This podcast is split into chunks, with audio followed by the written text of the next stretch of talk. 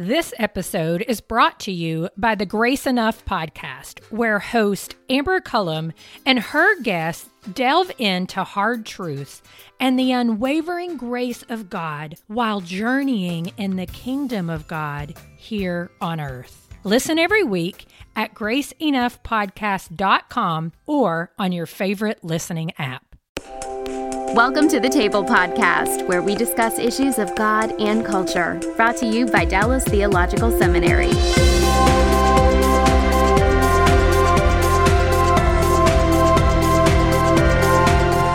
Welcome to the table where we discuss issues of God and culture, and our topic today is the atonement. I'm Darrell Bock, Executive Director for Cultural Engagement at the Hendricks Center at Dallas Theological Seminary. And our guest today, uh, connecting with us via Skype, is Adam Johnson, who's Associate Professor of Theology at Biola, well, Talbot Biola, which is a kind of combination, but you're primarily in, involved with the Torrey Honors Program, Adam. Tell us about that so we kind of have a context for what you do. Yeah, so undergrads have their they have the major they focus in as they're thinking about their career. But what makes it a liberal arts university is they're studying a whole bunch of other fields along the way, doing their general education requirements. So typically you have your English 101 and your History 101 classes and all that. We take all those intro classes in your in your general education, we lump them into a great books program. So we have our students reading Homer and Milton and Calvin um, and a whole bunch of Bible along the way rather than reading textbooks. And then we discuss them in three hour seminars. So we're, we're not worried so much about delivering content or summarizing fields. We're inviting them into a conversation that's been happening over the last three, 4,000 years in a way that just brings them into a life that we're leading. Um, it's just a really different approach to, to, their, to their general education. So, is all your teaching in this Great Books program, or do you do any specialized theological teaching as well? So every once in a while, they'll let me out of my cage. um, so every semester, I teach a, a, faith and film seminar. I mm-hmm. co-teach it with one of the film professors, where we're looking at theological and philosophical questions in film. Hmm. And then I'll teach um, theology seminars probably once a year. So I've done, done an atonement seminar. I'm doing one on the doctrine of election this semester. Um, so I get to do a little bit of that. Oh, that's interesting. Now, um, I'm I'm almost tempted to go in the direction and say, "All right, what interesting films have you reviewed lately?" But I'll I'll resist the temptation, and we'll dive right into our topic. Um, t- tell us how you got fascinated with the topic of the atonement. yeah. So a- after college, I knew I wanted to be a professor. Um, my my experience had been so formative, and my my professors had invested so much time in me. Um, in terms of, uh, of, my relationships, in terms of uh, different beliefs, books. I, I, just spent so much time with them, and I was so shaped that I thought, if I if I could do that, that's what I want to do. But I knew I needed to get a PhD, and I didn't have a clue of what I wanted to focus in. Uh, if anything, I was leaning towards studying Plato for for my doctorate. But I spent a lot of time uh, praying, talking with friends, talking with mentors, reading. And I was sitting in my mentor's office. Uh, this was a couple years after graduating, and we were talking, and, and uh, I I almost had a it was like it was like a conversion experience. Um, you know those art installations where you look at them and it's a big pile of junk, and then the camera will pan around, and all of a sudden it all comes into focus, and it's a, it's an it's an image mm-hmm. like a man smoking a pipe or a, a dog, you know, sitting, you know. so what looks like trash all of a sudden takes form. Um, pretty much that's what happened in my life. And as I sat there, I realized that all along I'd been interested in the doctrine of the atonement, and I just couldn't couldn't see it before. Um, the movies I'd been interested in, the the first book I reread after college was Anselm, uh, Why God Became Man. Um, the conversations that I'd had, and uh, so that was sort of a, a realization that happened. And uh, ever since, I've been working on the doctrine. I, I've just been completely in love with it. Okay, so you decided to take on the atonement uh, a, a, for a dissertation topic. It's become a book. Uh, tell us the title and kind of overview the book for us, if you would. Yeah, so so the book is um, Atonement: A Guide for the Perplexed. It's in T Clark's series of, of guides, and so what this book is is an attempt to make make popular or accessible my dissertation. My dissertation focused on Karl Barth but you know, not not, not too many folks are going to read that or find that to be really accessible. Um, but it's not it's not just a, an attempt to make it popular. Really, what I'm doing is going back and showing people how I got to my dissertation because Barth wasn't the one that took me there. Um, so after I had my um, this this conversion experience, we'll call it. I, did, I went from there and just started reading in the history of doctrine. That, that's how I'd been trained to do. I, I, didn't really go read a bunch of contemporary books. I started reading Athanasius, Anselm, Aquinas, Edwards, um, Irenaeus. I wanted to see what those guys thought when they when they were asking what happened on the cross. And um, when I came to to my my conclusion, then I realized that Barth was the best guy to help me unpack this project. Hmm. So in some ways, the, this book really isn't um, a popularization. It's more like the prequel. Yeah. And I'm bringing in all those other voices to, to provide a much more compelling narrative. And uh, so basically, when people think about the atonement, they try to they try to boil it down to one main thing more often than not. They try to find one. Like it's a little bit like like um, when when people might want to explain what's the best thing about their home state you know, maybe they want to boil it down to one thing and say, oh, you know, Washington State is the best because of, and they'll say something. Problem is, um, and, and, and most of us come from states that are so rich in culture and history and natural beauty and in folklore that there, there, there's just so much more to say than one thing. And folks prior to 1800, when they talk about the cross, they don't say they don't try to boil it down to one main thing. They just try to they're like poets trying to unpack how beautiful an event this is and how much is going on. So my dissertation and then this book was, was really a matter of asking why is there so much going on on the cross? Uh, why is the biblical language so rich and varied? Why is the, the history of theology so rich and varied when it comes to explaining this? And that's what I was asking. Okay, so uh, we'll go in the reverse direction, and I'll pick up the cue. Most people, when they think of atonement, I think if you, if they if you were to ask them to put one other word in that space, they yeah. might just say substitution yes. or something like that. Mm-hmm. Um, so is that a is that a decent starting place? But I take it it's not the only place to land. Yeah. So pretty much. So so my approach is, I'm not too concerned about where you start. Mm-hmm. Now, of course, now, now that that could be misused quickly, right? Yeah. Um, so if you want to start with substitution, I'll run with you and say, great, that's a wonderful place to start. But then what I'll what I'll want to do is be attentive. Is that where you want to stop? Mm-hmm. Um, or, or or why do you want to start there? So it, would be a little bit like saying if you were telling me about about your wife, um, if, if you're married, and and and you might say, oh, my, my wife's beautiful. Which is that's that that's fantastic. If are, are, are you married, Darrell? Yeah, I am. Okay, okay. So, so I, I hope I, I, hope you, you you you would say that. But then, as I got to know you, if that's all you could say about your wife, I'd start to be a little bit worried. Mm-hmm. Um, because hopefully she's beautiful, but she's much more than that. Mm-hmm. So, like with substitution, is Jesus Christ our substitute? Well, obviously, all throughout Paul, he's talking about Christ being our substitute, and there's something that happens on the cross that happens so that it doesn't have to happen to you and to me. But then, is that all we can say? Uh, because Paul will also say things like, I died in Christ or I was raised in Christ. And that's that's a very different category of thought than substitution. It's much more along the lines of representation, where it, this event didn't happen so that it wouldn't happen to me. It happened to me in Christ, so that that really happened to me in some way.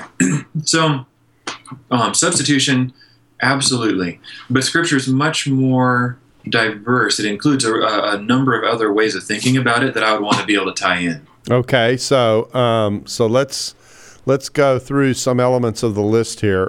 We we put substitution out on the table. I'm taking this this in Christ thing. I'm going to try and boil it down to a single word. If I've oversimplified it, let me know. Uh, you said representation, participation might be another word that we could put with that, perhaps. Uh-huh. Um, uh, okay, so that's two categories. So how deep does this list go? Oh, okay, that, that's fun. Um, well, so there are a couple ways of thinking about this. Hmm. Um, this this this is a as in in my experience so far this has been a shorter list but then there's a different list that's a little bit longer mm-hmm. so the other major category one other major category i'd want to add to this is is revelation mm-hmm. So um, all throughout the Gospel of John, um, you ha- you have something is happening in Christ, which in which He is a substitute, in which He does represent us, but also there's this this light that is cast from Christ, which puts all, all else either in light or in shadow, and which is the objective standard for us to, to know God, to know Christ, to know God's ways, to know ourselves. So there's a powerful element of, of, of revelation going on there as well. Um, now, I re- mentioned a second list. um, the, the first list that we've been talking about is asking, how are we connected to the person of Christ? Mm-hmm. Like, is he just another man? No. Um, um, but he, as a man, he is a, he does something that happens so that it won't have to happen to us. But there isn't that much distance because what's happening to us or what's happening to him is pulling us into that event. And yet, in that, he, he's opening up and revealing things in a way that is, is objective and, and, and truth bearing. He, he's, he's casting a light to, so that we can see clearly for the first time. Um, that, that's a very elemental foundational um, list that's trying to explore how are we connected to this to this man there's another list that people like to talk about and that has to do with different theories of the atonement. Yes.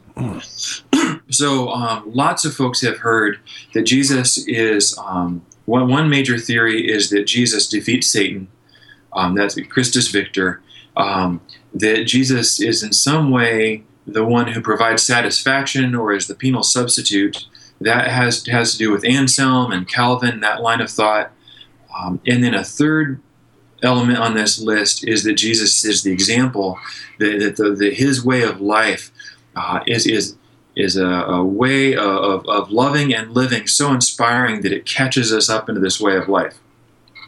Now, the funny thing is that list goes back to Gustav Aulén, who was writing in the 19, uh, 1930s, early 1930s, I think in his context, all he heard was penal substitution. And so when people wanted to talk about what was Jesus doing on the cross or what was God doing on the cross, all people could talk about was penal substitution. And as he was reading around in the history of theology, he realized, oh, there's more to this. We don't just have to say our wives are beautiful. We could also say they're really intelligent or gracious or they're they, they, they're they're amazing hosts or you know he he wanted to add to this list so he did problem was he he, he made the list um, small and stunted. And uh, as, as you read back through the history uh, of the church's reflection on this, and as you read through the Old and New Testaments, you end up finding um, a far greater number of theories of the atonement, we might call them, um, throughout the history of the church. Uh, I, I, read one book that puts the number at 13. Hmm. Uh, I'm not very interested in putting a number on it. I'm just, I just have fun trying to find new ones. Hmm. So let let's let's work through some of these because actually, what strikes me is is that there's a list that has to do particularly with how I am involved in the transaction of what atonement is about. If I can right. say it that way, that's your substitution and and representation. But then it sounds like this other list has to do with what's going on more cosmically What's uh-huh. going on beyond me? What's what's the what's the big deal in the atonement? And and, right. and, that big deal extends beyond what's just happening to me as an individual. It's what God is about in the whole of what it is that He's doing. Is that is that a fair way to divide these these 2 mm-hmm. lists that you've given us? Well, that's a that's uh, okay. Yes, that is a fair way to do it. Mm-hmm. Um, but and and another way of connecting them is to say that substitution representation and revelation are fairly um, generic categories and they're waiting to be unpacked. Mm-hmm. A, little, a, little, bit like grits. Um, there's the first time I was in Tennessee, I was in a diner and I saw grits on the menu. I'd read about them, but I didn't know what they were, so I, I didn't know if I wanted lots of them. So I asked the, the waitress if I could have a grit. Because I didn't know if it was like I didn't know if it was like pancakes and I was going to get a stack of them, but what if I didn't like them? So she said, "Honey, they don't come all by themselves. uh, yeah, I, I, I don't think I've ever heard anyone ordering a grit before. That's an interest. That's that is a fascinating metaphor. Anyway, so so substitution is a little bit like ordering grits, but grits often don't come by themselves, from what I understand. They'll come with, um, you know, with bacon or, or, or with with a sauce or with something. They're a little bit like mashed potatoes that often have something on them. So so a substitute you know, if in, in Dickens, when one of the main characters is going to be um, beheaded, someone comes in, uh, changes clothes with him, uh, and, and then takes his place and, and suffers the, the, the judicial consequences in his place, and that and that feels a lot like penal substitution. But penal substitution, the, the word penal there is very important. That's one form of penal substitution in which the penalty that I ought to receive is taken by someone else. But there are other kinds of substitution. Uh, so, so for example, you know, let, us say let's say that we're in a in a context in which uh, shame is a huge matter. Um, someone could um, could try to restore the honor of someone else. Like, let's say I shamed someone by accident. A friend of mine could be my substitute and go and try to repair or restore the honor of that person in a public way in my stead, which is still a form of penal, or uh, still a form of substitution. It's just not working with penal categories anymore. It's working with the categories of honor and glory and shame. Mm-hmm. so um, that that basic list of substitution, representation, and revelation it's it's so basic that it's waiting to be unpacked in different ways. And uh, penal substitution is one of the ways of unpacking substitution, but there are others. So okay, so let's let's let's go let's go there. Let's stop for a second and say most people know what penal substitution is. They know that Christ bore the penalty for for something that I deserve and and bears the consequences of that. And if we were to think about what passages we would connect to that kind of idea, um, what passages might we allude to? You don't need to give a full list, but maybe one or two sample passages that would be good illustrations that suggest that the atonement is has a penal element to it. Sure. Um, so one of the I mean, one of the staples is Romans three, um, 20, 25 and twenty six, right, right, right around in there. But the fuller passage, um, the old, the New Testament draws fairly heavily on Isaiah fifty two and fifty three for thinking through this. and then probably the best way I think is not going to an individual passage, but going to the overall structure of the old of, of the, of the covenant in the Pentateuch where the sacrificial system is happening within the covenant, but then at the end in Deuteronomy, when God is saying, um, and when you break this covenant, then there are a series of threats or punishments of what will happen. Um, penal substitution, as I understand it, is really it's the fulfillment of the judgment of God upon a people that breaks its covenant. So the, the, the, whole frame of the framework of the Pentateuch, uh, as it's summed up in Deuteronomy, around 30 through 32, if I, am right, but um, right around there, is a great place for thinking about how the Old Testament approaches that topic too. Okay, so um, now you've brought in this other element of honor and shame. Yeah. Uh, how how does that one work, and what passages might we or themes might we connect to it? Oh, sure. Okay, so a, a really so so my students just don't know what to do with this one when I take them to it. Um, Exodus, I think it's right around Exodus 32, 33. Um, the the the golden calf incident has just happened, and and um, God is is angry at the people of Israel, and He tells Moses, "Stand aside I'm going to destroy this this stubborn and rebellious people, and we're starting over with you.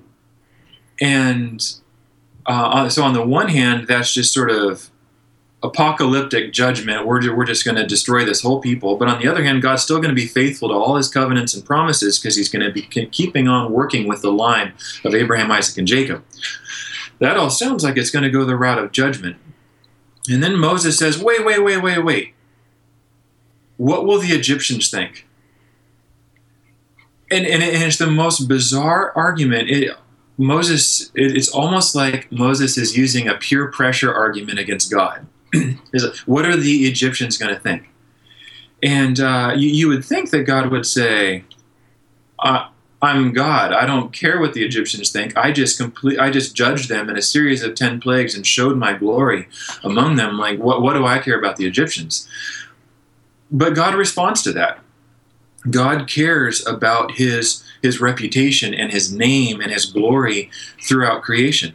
And so, what He does is He then offers a part, gives a partial judgment upon Israel, but continues to work with that stubborn and stiff-necked people in order that his reputation in Egypt will, will remain as a God who's powerful and removed his people from slavery. So there's a that, that's just one funny little instance where it seems to be going the route of judgment and penal substitution, and instead ends up working with the categories of of name, glory, honor, and and, and those kinds of uh, of topics. As you start looking for that stuff, you end up finding it all over Scripture. Not not that it's more important than penal substitution, um, but if, if we tra- trace this back to who God is, penal substitution relies upon thinking about God as judge or being one who is just and righteous. Now, is God just and righteous? Absolutely. And, and anyone who wants to hedge on that is really going to have a hard time interpreting whole sections of Scripture. but is, is God also one who is, who is honorable? who is worthy of honor and whose, whose, whose name is a glorious name, and ought, that name ought to be recognized and praised and worshiped throughout all creation by angels and ourselves and you know, all creation. Absolutely. So is God more just than he is honorable or glorious? N- no. What these theories do is they each take one part of who God is and unpack the work of Christ from that perspective in a way that does us a real service. Like it helps us understand how God is just and how he brings about his justice in creation. But then another theory will do the same thing, drawing on another aspect of God's character in a way that will help us get scripture. Okay. So, so yeah, so this is it's helping us get a fuller picture. So, uh, so I'm tossing it back to you. Let's develop this some more. What's going on when we think about Christ um, dealing with themes of honor and shame and advocacy on our behalf? Yeah, yeah. Okay. So, so right at the beginning in Genesis, when Adam and Eve sinned, the first thing they want to do is hide, which is a pretty strange thing until you realize, oh, okay, yeah, they, they, they, felt the redness in their face and the burning in their ears. They, they were feeling the, the, the shame of knowing that, that God was watching them and they wanted to hide um, because they'd done something shameful. And then, and then one way of reading the arc of Scripture is how does God bring Himself glory when He's been shamed, as, as you know, his his his creative his creation is rebelling against Him. But how does He restore us to glory and and and and, and clothe us again in, in, in white and pure garments. Everything has a, you could paint the whole picture in terms of we fell into shame and God restores us into honor. And, and to do that well, you need you need plenty of tools, you know, at your disposal. But but one of the big ones is the resurrection. Um, most people can talk a long time about the atonement and just talk about the cross. And the cross is a big, is a huge component of what's going on. Uh, and by the way, he was crucified in a public way to, to be shamed. It was primarily a shame strategy in terms of what the crucifixion actually means. but the resurrection, um, Paul tells us in uh, 1 Corinthians 15 that if we, if, if Christ hadn't been raised, we'd still be in our sins, we're fools, and we, and we haven't been justified. The resurrection is really the key mechanism here by which everything is reversed. And then we are brought into honor and glory, and we're given His name. We're crowned with, you know, He's given all these things happen which restore to us what was lost in the Garden of Eden. So it's this, it's this beautiful picture of God finding a way to restore something to us and restoring honor and glory to his creation so it can be restored to him too. This episode is brought to you by the Grace Enough podcast. I am its host, Amber Cullum. Each week, I sit down with a guest to discuss hard truths and the unwavering grace of God they've experienced while journeying in God's kingdom here on earth. You'll hear from guests like Jen Wilkin, Jamie Ivey, Andy Crouch, and Scot McKnight. Listen to these conversations and more by searching Grace Enough Podcast on your favorite listening app or by visiting graceenoughpodcast.com. Yeah, I think the resurrection is a very important idea, and and we tend to think about it.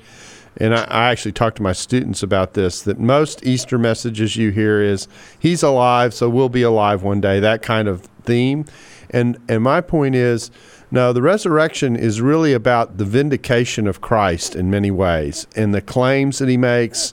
It's God's vote in this dispute in which he has been shamed, if you want to uh-huh. put it on the cross. It was the the cross was a way of trying to discredit Christ from the p- people who sent him there. Right. And the resurrection is God's discrediting of the discrediting. Uh-huh. And, and, so, you know, two negatives make a positive. Um, and and so God is vindicating Jesus and demonstrating that Jesus is actually who he claims to be. And of course, the idea coming out of the resurrection, particularly developed in Luke Acts of ascension, is the idea that Jesus sits at the right hand of the Father. He shares the presence and glory and authority of God, which is the product of this vindication. So, so you're what you're saying to us is is that you can't tell the story of the atonement and the cross without telling the story of what came out of the cross, which is the resurrection and ascension that emerged from it. Is that right? Absolutely. Um, so, so when I try to communicate this to my students, I'll say, I'll say, look, if, if your goal in life is to get divorced someday, you got to get married first. You just can't get divorced if you haven't gotten married. And of course, that's just a funny, uh, funny way of trying to, to make the point. What God wants to share with us is Himself in the fullness of life, in, in accordance with the way that He intended all of creation to be. He wants to share that blessing of life with Him as He meant creation to be. To do that, He enters our situation from within suffers the full reality and consequence of it, but then brings us up into that. So the resurrection life is life life as it was meant to be and life like we've never seen it. Um, like a better way of understanding the doctrine of creation is jesus' resurrected life than anything that happens in the garden of eden. Like this is creation as it was meant to be in one person and all who are in him will someday taste that as well when the new city rejoins the new earth and, and, and all things will be as god meant them to be but the key for that is this God enters it, makes it his own, and then brings it to where he wanted it. Yes. Now, um, there are two ways I could go here, and I think I'm going to g- stop uh, and pause and, and go one way versus pick, picking up the participation and representation idea that's sure. growing out of where you're going. But let's stop and pause. I sometimes get this question. In fact, I got asked this question. I was lecturing in, in Manhattan at King's College on Jesus and the question I was asked is Isn't the atonement ultimately unjust because God is uh, uh, asking his, putting his son to death? Okay. Right. Um, and, and so there's something inherently unjust about that. It's like God committing suicide, put it in quotes. This is the way the question was posed to me. and my answer was, well, if the death were the end of the story, you might be able to raise this as an objection, but right. the fact is the death is not the end of the story, and the resurrection completes the story, and it's actually a very important element in telling the story. Isn't that part of what, what you're saying by extending the cross into the resurrection? Is that is that what happens with atonement is very much related to the vindication that comes out of it? Yeah, so that that's a very big part of it. Um, but it, would be it'd be really hard to build a house using only rebar, and you have some rebar in the foundation, um, and so it's a vital part of building a house. But you need a lot of different kinds of materials to build a house. The resurrection is one of the fundamental ones. Um, but another doctrine that you need to have on the table if you're going to play this game is the doctrine of the Trinity. Mm-hmm. So that question relies upon um, the relation between the Father and the Son, basically like I would relate to my firstborn and um, when I was a kid, I wanted to be a Navy SEAL. I wanted to go to war. I thought that would be glorious. And um, and and the thought of going to war meant, um, meant nothing but glory to me. The thought of my own sending my own son off to war, I I don't know. I don't know if I could do it. I go in his place a hundred times, but to send my son for that, I just I wouldn't do it. Um, and so, so this that, that question relies on the Father and the Son being two separate persons and personalities, two gods, hmm and one sends the other. And if, why wouldn't you send yourself? So, to, so to do this well, God has to be one God who lives out His life these three these three eternal ways as Father, Son, and Holy Spirit. But if we affirm the monotheism that's the basis of this whole doctrine, then it's God telling God, God having God sending God, not God sending another God. So he's sending himself into the battle. God is sending himself into the battle, and it doesn't map on to father son relationships the way that I could send my son into battle or send myself in his place. So, so a way of thinking about this is, uh, you know, one way is the father sends the son, and that raises this question. Here's a different way of thinking about it. You know, when the son is sent, and the son doesn't actually leave God. God isn't somewhere, and God sends him. So, what, what another way of picturing what ha- what's happening is God is bringing the human problem into the life of God. So instead of sending the Son, He's just bringing the problem here. Then God can deal with this problem within His, his own life as Father, Son, and Holy Spirit, rather than just judging and punishing His creation from a distance. So, so there's a lot there's a lot going on here with the doctrine of the Trinity. And the more you think about God as three different gods, the bigger this problem gets. The more you think about this as the work of one God who is eternally Father, Son, and Holy Spirit, but one God, not three gods, then it's a very, very different sort of conceptual terrain for thinking about that question. So uh, uh, this is a natural question. So the, the picture that people usually use as the analogy for what's going on on the cross is the picture of of what uh, Abraham is asked to do with Isaac. Right. Okay, and and the association that's made there. Uh, is that a, a poor association to make with reference to this event, or or not? Oh, that's a good question.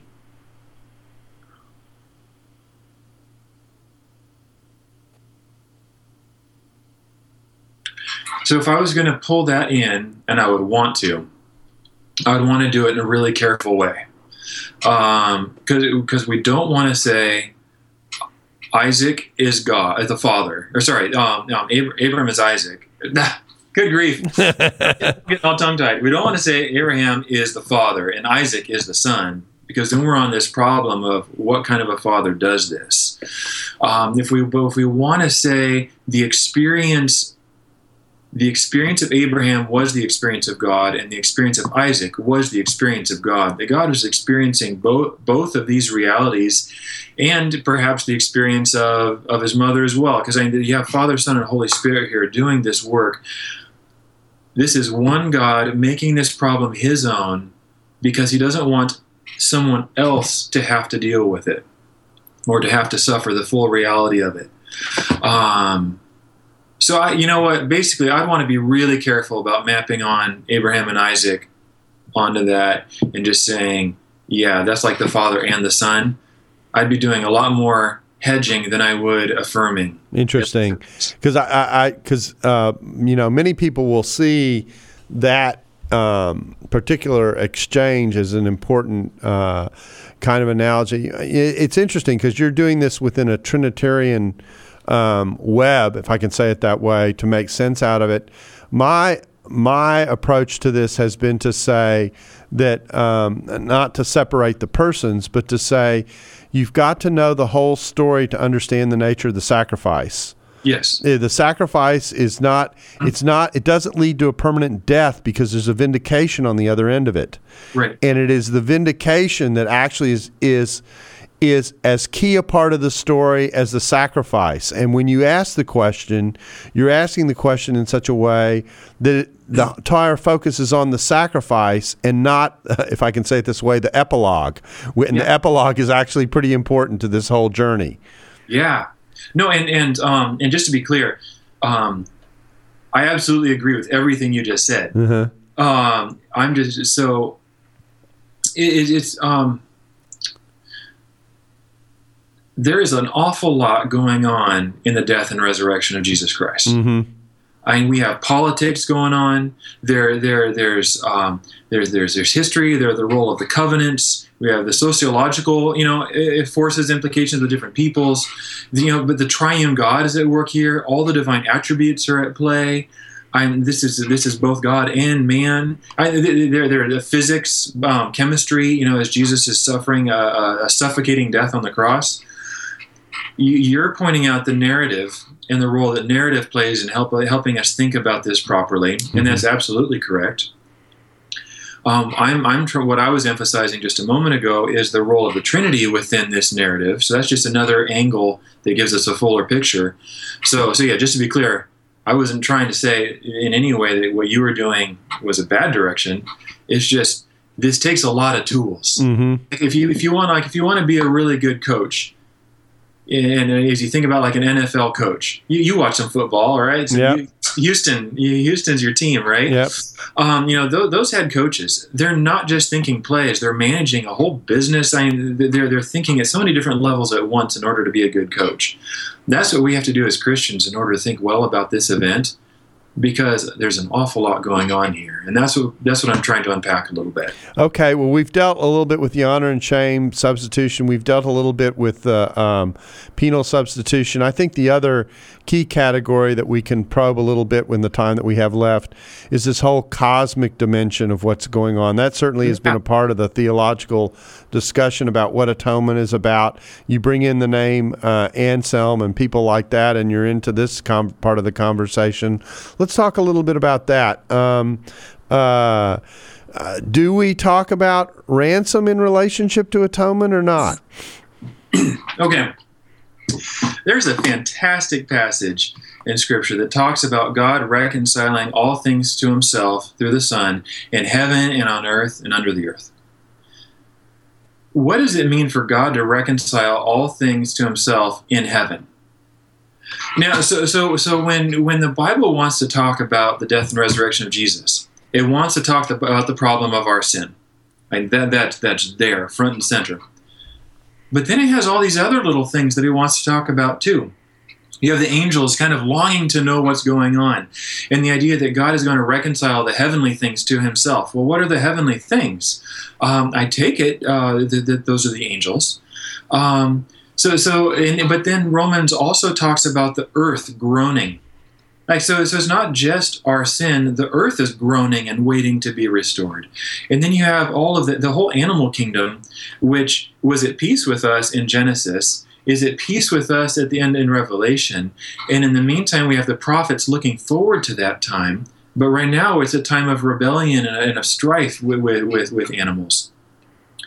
What, what, so the, the Bible invites us to think about the death and resurrection of Jesus Christ, not just in terms of our sin, but in terms of God bringing all of creation back to its proper order and place.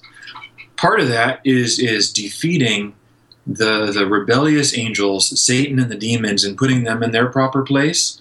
But but but another part of that is is restoring the animal kingdom, is, is bringing the earth back to a place where it's no longer groaning with the pain of childbirth. Um, and even in C.S. Lewis, in his space trilogy, in Out of the Silent Planet, um, and That Hideous Strength, and Perelandra, he has a vision where the death and resurrection of Jesus restores the earth to the music of the spheres, which was this ancient idea that the that the Greeks and the Romans had that the planets made a song. So he, the death and resurrection of Jesus restores the earth to that song within the heavens. So even the heavens themselves have a fuller experience, or are are are, are as they were meant to be because of Jesus' work. So it's it's the more you start poking around in scripture with an eye for this, the more you see it's thinking about us, but it's thinking about more than that. It's thinking about all of creation. Okay, so um, I'm back to the ransom question then. So, is there, uh, and I think this is, as you know, in the history of, of the discussion of this, there's a huge discussion about if we're going to use the image of ransom, um, who who who gets the payment, or and is that even the way to think about this? Oh yeah, yeah, yeah. That's a great question. Um, okay, so so there's yes, there's absolutely a ransom, and Satan features prominently not just in some theories of the atonement, Um, in reading contemporary books, you might think, oh, that's a theory. Some people thought that. The hard thing is to find a theologian who didn't believe that um, prior to 1800. Even then, afterwards, most of them still affirm it. so, what's, what's going on there?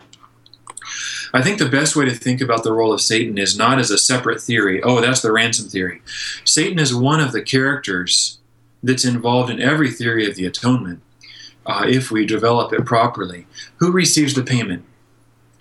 Um, I'm inclined to side with Anselm and say Satan is not being paid anything, but God is a God who treats his creatures according to the rules that he sets up. When, when, when he says, You are the ruler of this land, he will treat you as the ruler of this land and you will be judged or blessed as you fulfill that role. But he will treat you as the ruler. And if you are you play the role of a corrupt ruler, he will still treat you that way. So he's treating Satan as the corrupt ruler of our land, but he still gives him the, the dignity of treating him the way God, the, with the role that God gave him. So, so God plays by his own rules in doing that, he's not paying Satan, giving him anything that he owes, like in, in, an exchange. So Satan comes out with like with money or some benefit or something like that. But he's playing according to his own rules, and that means that he's giving Satan what Satan deserves. And so in the process, Satan gets what he asks for. You know, he, he gets the death of Jesus. He gets a lot of suffering throughout creation. But in the process, God's undermining his power. So I think ransom theory is primarily a matter of God undermining the power of Satan while playing by his own rules and not, not cheating, not just destroying Satan. Um, in a way that'll restore Christ as the head of creation, where, where Satan was trying to take that from us. Okay, now I think that takes us through that category. We've got one category time for one more category. Okay, great. Let's talk about um, Christ as the example, which I think is um, uh, a, a, very underdeveloped idea in relationship to atonement. So, um, so help us with that one. Okay, so the the standard uh, storyline goes that exemplarism, Christ as example, was invented by Peter Abelard, and that his idea was Christ is such a powerful, inspiring example that it changes us, and that's how the, the death and resurrection is saving. Well, that all comes from about a five page selection from his commentary on Romans, which has now finally been translated in 2011. If you read the whole commentary, Peter Abelard is not an exemplarist. Hmm. What that, so that view became popular in during the Enlightenment and kind of 1800s. It's so it's not a standalone theory of the atonement like you would read in a lot of textbooks. It's a it's a way of neutering uh, and neutralizing other aspects of the theology which the Enlightenment tended to do. And it, and it, so it's just an Enlightenment thing. Yeah. But that's if it's meant to do everything by itself. So it, that, that's a little bit like you know your your mom cooking only pumpkin pie for Thanksgiving. Yeah, pumpkin pie is fabulous if that's all you're cooking, I'm sure you're going to get sick soon. Um, maybe not as fast as if you only eat at McDonald's, but that's another story. Um, so if all you're trying to do is cook with that pie, you're in trouble. But there's a huge line of thought throughout Scripture. God wants to be known. God wants to be known and worshiped accordingly. But we don't have the tools for knowing Him given our fallen condition. Like even though even though creation might be testifying and witnessing, we are not the kinds of creatures who can absorb and respond to that properly. So part of what God is doing is coming, and as the God who wants to be known, He's making Himself known through His own activity. And He's showing who He is by what He does. He is showing who He is by exactly by by what by what He does, and he, so He's sweeping us up into the story of His life in a way that makes Himself known, so that we and all creation can respond. So this is just a massive self revelation of God that puts aside every other false God, false witness, false testimony, so that cre- cre- creation can respond and worship. And the and the example is, if I can use the analogy, just as Jesus washed the feet of the disciples in John 13 as he was preparing to tell them about his death, uh-huh. his death is the consummate illustration of the service that reveals the character and care of God. And then the resurrection pulls into to pull that storyline right to its completion. The resurrection then says and this is the joyful existence of the life that lives that way affirmed in the life of god. And and and uh, exalted and honored after the suffering to show this is something that god approves of. Absolutely. Absolutely. And so if, if you go that route then that sort of exemplarism sort of just the, the revelation of god which triumphs over all idolatry that that I can affirm. You know, no no problem. We have to affirm that. Yes. So, so uh, you, our time is up amazingly, um, and uh, and so we've gone through penal substitution, we've gone through honor and shame substitution, if I can say it that way. We've gone through cosmic redemption and the ransom theory, and we've gone through Jesus is the example. Uh, just a variety of ways to think about the atonement beyond the simple penal substitution that everybody tends to think of. Adam, I thank you for helping us uh, uh get unperplexed as we've looked at the atonement. Oh, my pleasure. Thanks yeah. for having me. We're glad to have it, and we're glad that you could be a part uh, of our discussion here on the table where we discuss issues of God and culture, and we look forward to seeing you again soon. Thanks for listening to the Table Podcast. For more podcasts like this one, visit dts.edu slash the table. Dallas Theological Seminary. Teach truth, love well.